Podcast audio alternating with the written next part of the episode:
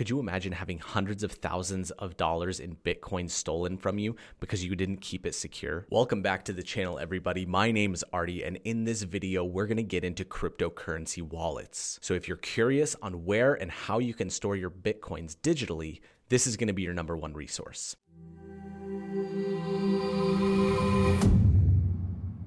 Why do you even need a Bitcoin wallet? Bitcoin is a digital currency, and as Bitcoins don't actually exist in physical shape or form, they can't be technically stored anywhere. What they do use instead is actually having a device that stores your public and private key, which are used to publicly access your Bitcoin address, as well as your private key using it as a transaction signature. The combination of somebody's public key and private key together is what makes a Bitcoin transaction possible. Now, there are several different types of Bitcoin wallets, so let's get into every single one of them in this video. The first one I want to get into is a paper wallet. Essentially, it's a piece of paper with your public address and your private address on it. Now, they're not just written out full on addresses, they're actually usually printed out in QR codes that you can quickly scan and people can get your address. You can use services like BitAddress and Bitcoin Paper Wallet. The main advantage is that the keys are actually stored offline, which makes them immune to hackers.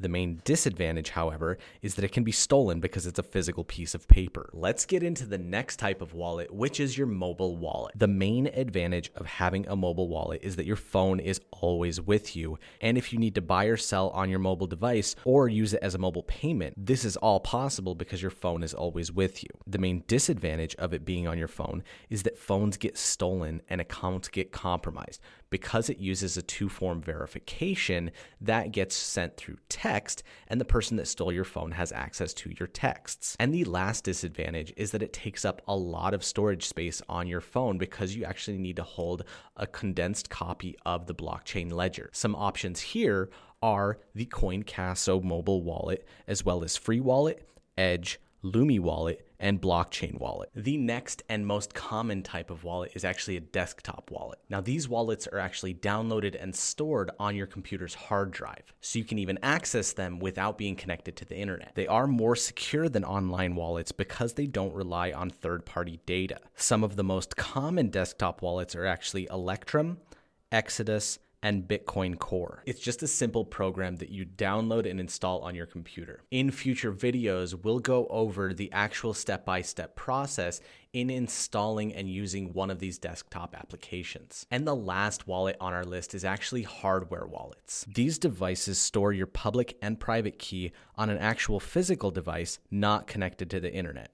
Think USB flash drive, but much more sophisticated. The top three hardware wallets are actually Ledger Nano S, which is at 58 euros, Trezor, which is at 99 euros, and KeepKey, which is also at 99 euros. And those are the basic wallets. There are pros and cons to each one. A lot of people have different platforms that they keep their bitcoins and different cryptocurrencies on. Commonly, what most people do is actually use their trading platform, like CoinCasso, do their transaction, make sure that that transaction gets processed and they are in possession of their Bitcoin or other cryptocurrency, and then transfer that amount to their desktop wallet. That seems to be the most common and most secure way to do it. You can also move it to any of these other wallets, like the hardware wallet that's a USB drive.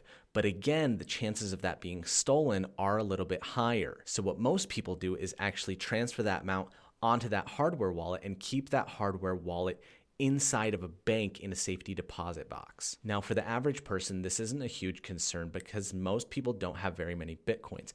But if your Bitcoin wallet is in the hundreds of thousands, you definitely want to keep it in a safe and secure place. I hope you guys enjoyed this video. I hope you got some value out of it. I hope you know now how Bitcoin wallets work. And don't forget to subscribe to the YouTube channel to get more videos like this to stay educated and up to date on everything cryptocurrency.